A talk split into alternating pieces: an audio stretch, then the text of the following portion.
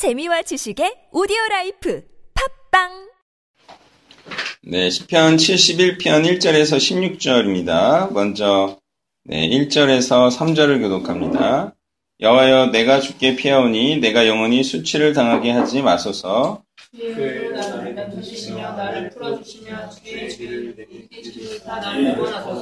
주는 내가 항상 피하여 숨을 바위가 되소서. 주께서 나를 구원하라 명령하셨으니 이는 주께서 나의 반석이시오 나의 요새이심이니이다. 아멘.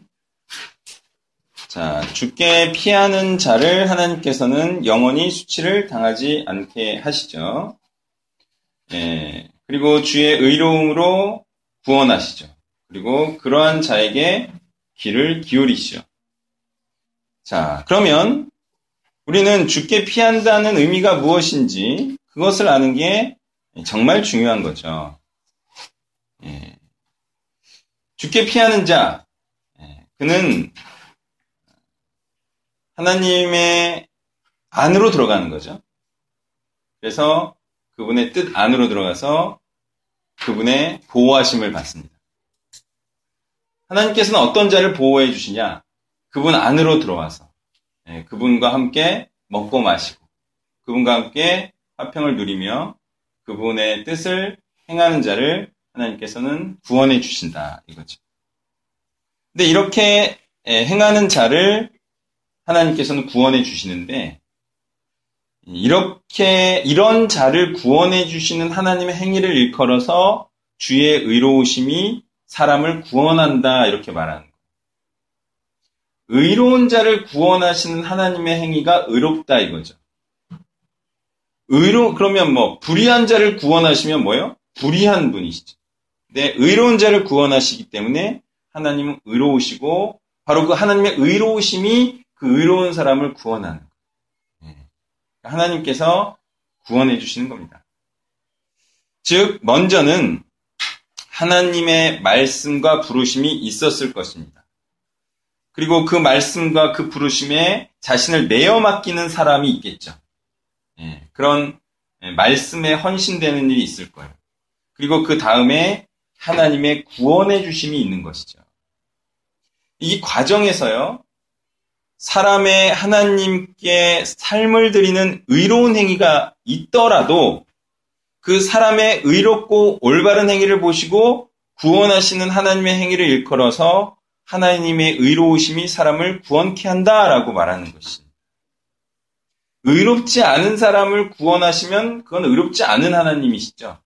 그렇지만 의로운 사람을 구원하시니까 그 하나님은 의로운 하나님이신 뿐만 아니라 또한 그분의 능력이 그 의로운 사람을 구원해 낸다는 거예요. 자, 그래서 이는 의로우신 또 하나님께서 의로운 자에게 귀를 기울이시기 때문이기도 하죠. 예, 그런 사람들의 기도를 응답해 주신다 이거예요. 바울과 같은 사람의 기도를 응답해 주세요. 이유는 하나님도 의로우시기 때문에. 그런 사람들의 말을 듣기를 즐겨 하시는 거죠. 예. 그래서 예, 우리는 하나님께 기도할 때 의로운 자로서, 의인으로서 기도해야 될 필요가 있습니다. 예, 그리고 하나님께서는 불의한 기도는 아예 듣지 않으시겠죠. 자, 3절을 보겠습니다. 3절에서 이제 주께서 누군가에게는 누군가인지는 분명하지 않아요. 근데 누군가에게 다윗을 구원하라 명하셨다는 거예요. 그래서 다윗이 구원을 받게 되는 거죠. 하나님께서 이렇게 딱 지켜보고 계시다가 의로운 사람을 하나님의 뜻을 행하는 사람 딱 받았다가 누군가에게 명령을 해서 저 사람 구원해라 이렇게 한다는 거예요. 뭐 천사한테 명령을 하시겠죠. 그래서 확실히 하나님의 말씀과 말씀의 능력과 하나님의 의로우심에 의해 사람이 구원받는 것이다. 그리고 다윗과 같이 하나님께 의탁하는 자를 구원하시는 것이죠. 그러니 하나님은 하나님 안으로 들어온 자를 구원하시고요. 그 뜻은 곧 하나님께 자신을 내어 맡기는 자를 구원하신다 이거죠. 그래서 어, 맡긴다는 것은 마치 신부가 신랑에게 자신의 전 생애를 맡기는 것처럼 그런 맡기는 것을 의미하죠. 입으로만 하는 게 아니고요. 전 생애를 한 남자에게 드리는 거죠. 그런 맡기는 일이 있을 때 하나님께서는 아 너는 나의 거룩한 신부구나. 너는 나와 함께 동행하고 동역하는 신부구나. 이렇게 생각을 하시고 그 사람을 받아주시며 구원에 이르게 하신다. 이런 뜻입니다. 4절부터 11절을 교독합니다. 나의 하나님이여 나를 악인의 손, 곧 불의한 자와 흉악한 자의 장중에서 피하게 하소서. 소망이시오 내가 모태에서부터 주를 의지하였으며 나의 어머니의 배에서부터 주께서 나를 택하셨사오니 나는 항상 주를 찬송하리이다.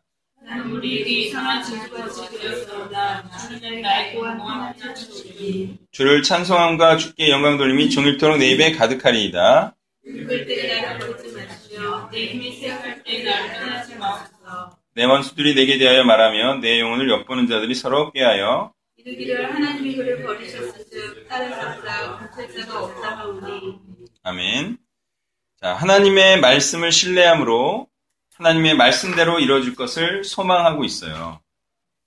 예, 그래서 하나님의 말씀에 자신의 모든 것을 내어 맡긴 자를 하나님께서는 구원해 주신다. 이렇게 5절에서 말하고 있죠.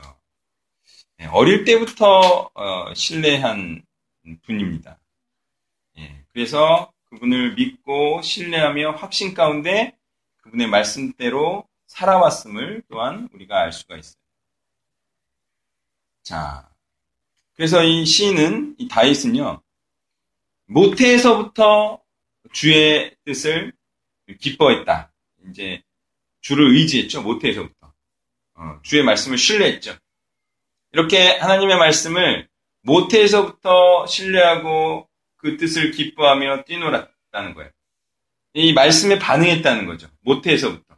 예, 실제로 이런 일이 있었죠. 예, 세례 요한도 그랬었고. 이런 자에게 바로 그 모태에 있을 때부터 구원받을 음, 자가 된다는 거죠. 이때 구원받을 상태가 되었을 때 구원받을 자의 자는 구원 받을 것에 감사하며 또한 하나님께 찬양을 올리는 것이다. 또한 이런 말씀을 하고 있어요. 그 다음에 7절 보면요. 난 무리에게 이상한 징조같이 되었사오나 주는 나의 견고한 피난처 시온이 이렇게 나왔어요. 어, 역시 하나님의 뜻을 행하면요. 무리에게 이상한 예, 사람으로 이렇게 몰리게 되는 일이 있다는 것인데요. 이 같은 일이 요한복음 7장 21절에 보니까 예수님께도 동일하게 일어났어요. 예수께서 대답하여 이르시되 내가 한 가지를 행함에 너희가 다 이로 말미암아 이상히 여기는도다 이런 말씀하셨어요. 예, 아주 잘 매치가 되는 구절인데요. 예수님께서도 무리들에게 이상한 자로 여김을 받은 것은 그가 행하신 오직 한 일 때문이에요. 그것은 하나님께서 기뻐하시는 바로 복음 전파 일을 하셨기 때문에 사람들이 볼 때에는 이상하다. 예, 저게 뭐냐? 이렇게 얘기한다는 겁니다. 예, 지금도 어, 복음 전파 일을 하면 그것이 행함이 아닌 줄 많이 생각하는 자들이 있어요. 예, 그것만 하면 또 이상하다라고 생각하는 사람들이 있어요. 사람들은 그거보다 좀 더 다른, 좀 더 의미 있는, 좀 더 건설적인 일을 해야 하나님의 뜻인 줄 생각하는 것. 예, 그렇지만 예수님께서는 그 복음을 전함으로 제자 삼는 일을 하셨고 예, 그 일을 행함으로 말미암아 십자가에 못 박혀 죽으셨던 거죠. 오히려 다른 많은 일들을 부산하게 하는 것은 좋지 못하죠? 예, 다른 일들 막 부산하게 하는 것은요, 오히려 그것을 갖지 못하는 제일 방해거리가 될 거예요. 물론 이것도 잘하고 저것도 잘하면 좋겠죠. 그렇게 잘하면 좋겠죠. 근데 안 좋아요. 오히려 안 좋아요. 예, 여러 가지 일을 잘하는 것은 좋은 게 아니에요. 한 가지 일로 성공하는 사람이 지혜로운 사람입니다. 한 가지, 한 가지. 예, 그한 가지가 복음을 전하는 일. 얼마나 좋겠어요. 사실 다 그거 원하잖아요. 그거 사실 다 원하는데 그거 못하니까 자꾸 다른 일 하면서 다른 일에 의, 의미를 부어야 해요. 사람들이 얼마나 어리석냐면요. 자기 막 운동 잘하는 걸로 막 굉장히 막 훌륭하다라고 생각을 하죠. 어, 정말 이상한 일이에요. 오히려 그 사람들이 이상한 거죠. 어떤 사람들은 돈 잘 버는 일로 막 자기가 훌륭한 줄 알죠. 굉장히 이상한 일이에요. 그러니까 어떤 사람들은 내가 다른 사람을 잘 웃기니까 자기가 훌륭한 사람인 줄 알죠. 굉장히 웃긴 일이죠, 그게. 그래서 오히려 이상하다 여김을 받는 사람들이 훌륭한 사람들이고 이상하다 여김을 받지 않는 사람들이 진짜 이상한 사람들이다. 이렇게 우리가 알 수 있어요. 여러분 또 어때요?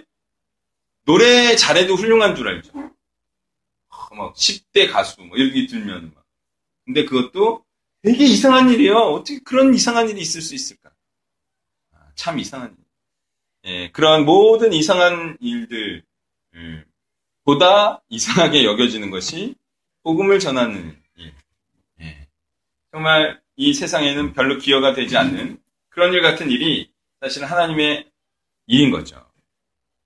그러니 다윗과 같이 그리스도와 또한 다윗과 같이 그리스도와 같이 우리들에게 이상한 자로 여김을 당하는 일이 있는 자가 바로 하나님을 의지하는 자고 또 하나님을 하나님께서 택하시는 자고 또 하나님께서 구원해 주시는 자인 거죠. 네. 그리고 구원받는 자는요. 우리에게 이상히 여김을 당하고요. 악인들에 의한 쫓김과 불의한 자들의 죽이려 하는 일이 있어도요. 하나님을 신뢰함으로 하나님께 피하는 자입니다. 그리고 하나님을 찬미하고 영광되게 하는 복음을 종일토록 말하고 다니는 자인 것이죠. 자, 그 다음에 이제 늙었을 때에도 이러한 찬양과 영광 돌림을 계속 해야 된다라는 사실. 그 사실이 또한 구절에 나와 있죠. 늙을 때 나를 버리지 마시며 내 힘이 쇠약할 때 나를 떠나지 마소서. 이러한 고백을 하는 자가 과연 노년에 또 하는 일이 무엇일까 생각해 보면 여전히 하나님의 그 사람들이 볼 때는 이상하게 보이는 바로 그 일을 하고 다니겠죠. 네. 하나님께 버림을 받고 싶지 않다면 하나님의 말씀에 끝까지 순종해야 되고요. 그것이 늙을 때에도 해야 된다는 사실을 우리는 알 수가 있습니다. 네. 오직 우리가 구원받지 못하는 방법 중에 하나는 예, 중간에 순종을 그만두는 것이고 중간에 복음 전파 일을 그만두는 것. 바로 그 일일 것입니다. 그러므로 다윗은요. 바로 끝까지 하나님의 뜻을 행하겠다. 이런 다짐을 스스로에게 하고 있는 것이라 볼 수 있겠습니다. 자, 이렇게 행하는 자는요. 객관적으로 볼 때 하나님께 버림받은 것으로 보입니다. 그죠? 다윗도 그랬고요. 예수님도 그러하셨죠. 그렇게 보이지만 사실은 이런 자가 구원을 받는 것이다. 그러한 사실을 11절이 잘 말해주고 있습니다. 이르기를 하나님이 그를 버리셨은즉 따라 잡으라 건질 자가 없다 하오니 이렇게 말하고 있죠. 네, 하나님이 그를 버리셨다. 어, 정말 객관적으로 볼 때는 하나님께 버림을 받은 것과 같은 예, 십자가에 못 박혀 하나님의 저주를 받은 것과 같은 예, 그런 모습으로 산다는 것입니다. 음, 그리고 9절부터 11절은 이 시의 배경이 다윗의 노년을 말하고 있다는 사실을 잘 알게 하고 있어요. 그래서 쫓기고 있어요. 예, 압살롬과 아이도벨의 공격을 받는 바로 그때임을 우리는 알 수가 있어요. 압살롬과 아이도벨은 예, 어떻게 다윗을 정지하는 자입니까? 바로 과거의 죄를 가지고 정지하는 자이죠. 예, 어떻습니까? 우리를 괴롭히는 것은 무엇입니까? 과거의 죄다. 그런데 만약에 내가 아직도 현재적으로 죄를 짓고 있다면 그것은 정죄를 받아야 되는 것입니까? 안 받아도 되는 것입니까? 그것은 받아야죠. 많은 사람들이 여전히 죄를 짓고 있으면서도 정죄가 막 떠나가라! 떠나갑니까? 떠나갑니까? 안 떠나요. 정죄감은 죄를 짓지 않아야 정죄감이 떨어져 나가는 것이죠. 근데 죄를 짓고 있는데 무슨 정죄감은 떨어가? 죄야 떠나가라 이렇게 말해야지. 네. 그렇지만 이런 것은 가능합니다. 과거의 죄가 나를 괴롭히는 그죠? 과거의 죄가 나의 발목을 사로잡는 것은 가능합니다. 그때는 뭐라고 부르짖어야 됩니까? 정죄감아 떠나가라. 죄도 떠나갔으니 정죄감도 마땅히 떠나가야 그렇지만 과거의 잘못에 얽매여서 여전히 과거에 얽매여 사는 사람들은 실제로 있습니다. 그런 어리석음에서 벗어나는 것은요, 정죄감에서 벗어나는 것이 돼요. 또한 정죄감, 아니요, 죄에서 벗어난 자들에게는 소망이라는 게 있죠? 그것은 점점 그의 삶이 좋아진다는 것입니다. 죄에서 벗어난 자의 삶은요, 점점 호전되어서 끝내는 어느 수준에 이를 것이라는 소망이 생기는 것이죠. 네, 그런 자는 죄에서 떠난 자이고 또 소망이 그를 예, 또한 예, 점령하게 될 것입니다. 우리는 압살롬과 아이도벨의 예를 통하여서 또한 형제를 용서하지 않는 자는 반드시 무엇을 당한다? 자신이 정죄를 당한다. 여러분, 다른 사람에게 해를 끼치려고 하다가 자신이 해를 당한 경험이 있나요? 네. 아마 다 한 번씩은 있을 거예요. 네. 저도 있는데, 저 사람이 너무 싫어. 근데 사실 저 사람이 그렇게 큰 잘못을 하는 건 아니야. 근데 저 사람을 어떻게 싫어하다가 내가 오히려 해를 받는. 이게 뭐냐면, 저 사람이 사실은 죄를 안 지었는데, 내가 저 사람에게 막 해코지 하려 그러니까 내가 이제 해를 받는 일이거든요. 근데 죄를 진 사람을 정죄하는 건 괜찮아요. 정당해요. 근데 죄를 짓지 않은 사람을 막 정죄하면 나중에 나한테 되더라. 너왜 죄 없는 사람을 정죄했니? 내가 해를 받는 거예요.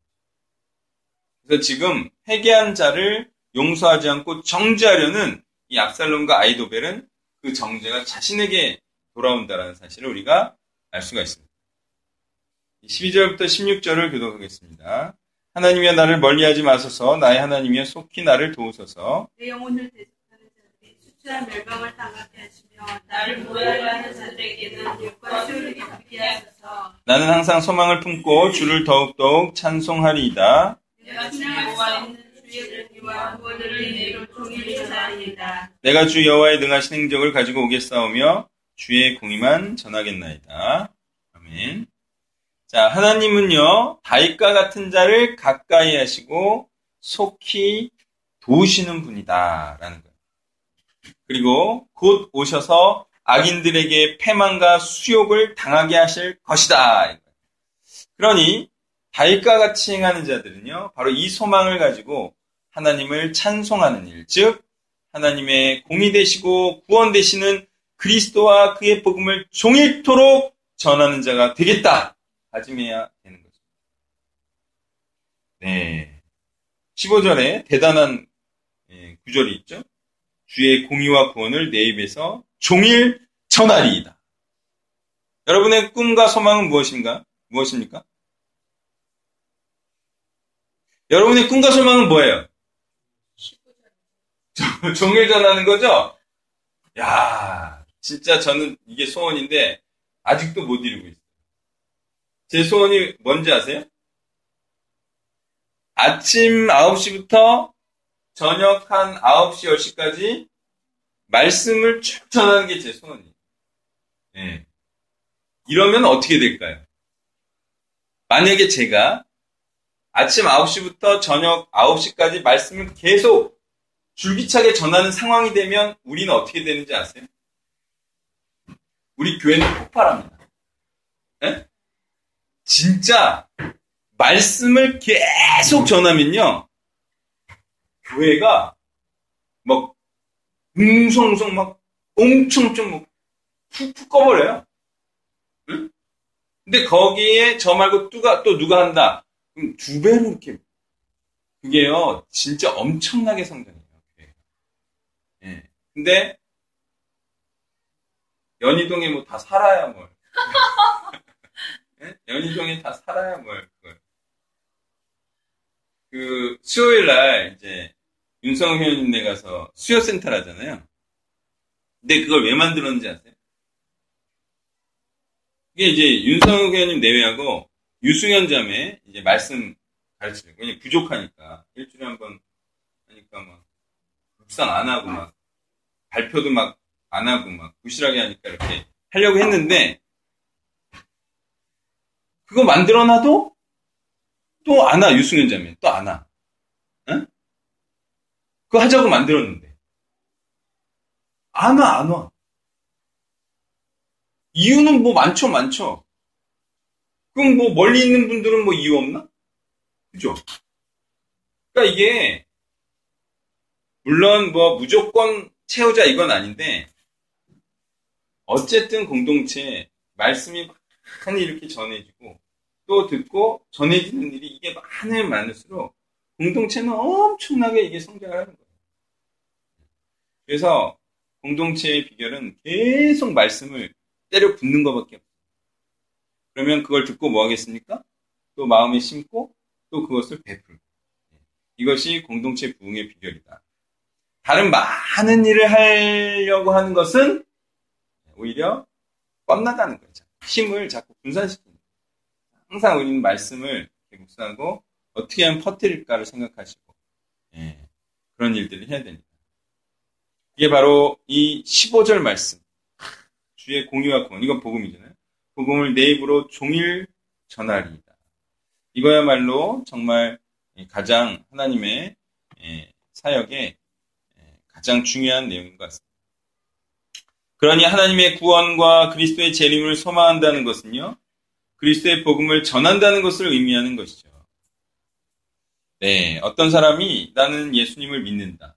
나는 예수님의 재림을 소망한다 하면서 그의 복음을 전하지 않는 것은 거짓말을 하는 겁니다.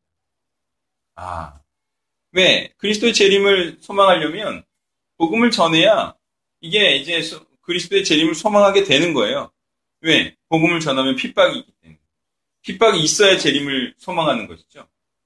예, 핍박을 받아야 재림을 소망하는 것이죠. 잘 살고 있는데 무슨 재림을 소망합니까? 먹고 살만한데. 그래서 복음을 전하는 것이 곧 그리스도의 재림을 소망하는 것과 같다라는 것입니다. 그리고 바로 그러한 인생에 소망이 있는 것이죠. 갈수록 시간이 갈수록 이게 이제 잘 돼야 되잖아요. 그리고 호전되는 느낌이 있어야 되죠. 그런데 그런 게 없어. 그냥 똑같아. 그냥 살던 대로 살아. 그냥 예수님만 믿는데. 그게 무슨 소망이 있습니까? 갈수록 소망이 있고 제자들은 커가면서 그래도 신앙 공동체를 하나 삼아야 되는데 그런 게 전혀 없어요. 그럼 뭐 무슨 소망이 있습니까? 그 인생에. 좋아지는 게 있어야죠. 좋아지. 열매가 무르익는 거에 있어야 된다. 예, 16절을 보겠습니다. 16절은 이 같은 사실을 더 분명히 하고 있는데요. 여호와의 능하신 행적, 즉 하나님의 의로운 행위, 예, 이게 공의라고 번역된 예, 단어의 뜻이죠. 네, 이 단어는 째다카, 째데카, 이 공의라고 번역됐죠. 근데 이것은 의로운 행위, 여호와의 능하신 행적, 즉 하나님의 의로우신 행위인 이 복음을 전하는 것으로 소망 있는 인생 그리고 하나님을 찬송하는 삶을 살겠다 그렇게 다짐하고 있습니다. 네. 자, 복음은 정체가 그렇습니다. 여호와께서 행하신 행적, 여호와의 행위 그리고 주의 의로운 행위 네, 그것을 전하는 것을 일컬어 바로 복음을 전하는 것이다. 이렇게 말하는 것입니다. 그리고 이러한 삶을 사는 자에게 소망이 있다. 라는 겁니다. 은근히 있잖아요. 복음을 막 전하면 사람들이 막 반감을 갖고 그리고 오히려 예수를 잘 안 믿을 것 같잖아요. 근데 한번 해보세요. 달라요. 이게 막 복음을 전하고 막 예수님 얘기하고 막 말씀 전함 있잖아요. 반감을 가진 사람들도 많이 있는데 의외로 말씀에 갈급함 있는 사람이 걸려요. 근데 있잖아요. 굉장히 젠틀하게 복음도 그냥 잠깐 잠깐 그냥 어떤 때만 전해 막 적당할 때만 네, 그리고 전할 때도 너무 이렇게 예의 있게 막 이렇게 해요. 그럼 어떨 것 같아요? 별로 안 걸려요. 의외로 막 열정적으로 막 이렇게 막 그냥 응? 그냥 상관없이 막 하잖아요. 오히려 그때 걸려요. 네, 한번 잘 해보세요. 이렇게 막 미친 듯이 하는 거하고 그냥 젠틀하게 있잖아요. 소프트하게 그냥 뭐 이렇게 이거 상황 처지 다 보고 이게 잘 될 것 같죠. 천만에. 이렇게 하면 내용성도 좋고 그러니까 여기 미친 듯이 하면요 내용성도 살고 걸리는 것도 많아요. 의외로 그래요, 실제. 미친 듯이 하시길 바랍니다. 미친 듯이. 시도 때도 밥 먹다가 들이대고. 예, 그게 오히려 낫다. 이거저거 다 따주고 나서 그렇게 하나님의 일을 잘할 수가 없어요. 자, 말씀을 정리하면요. 하나님께 인생을 내어 맡김으로 소망 있는 삶을 살아야 합니다.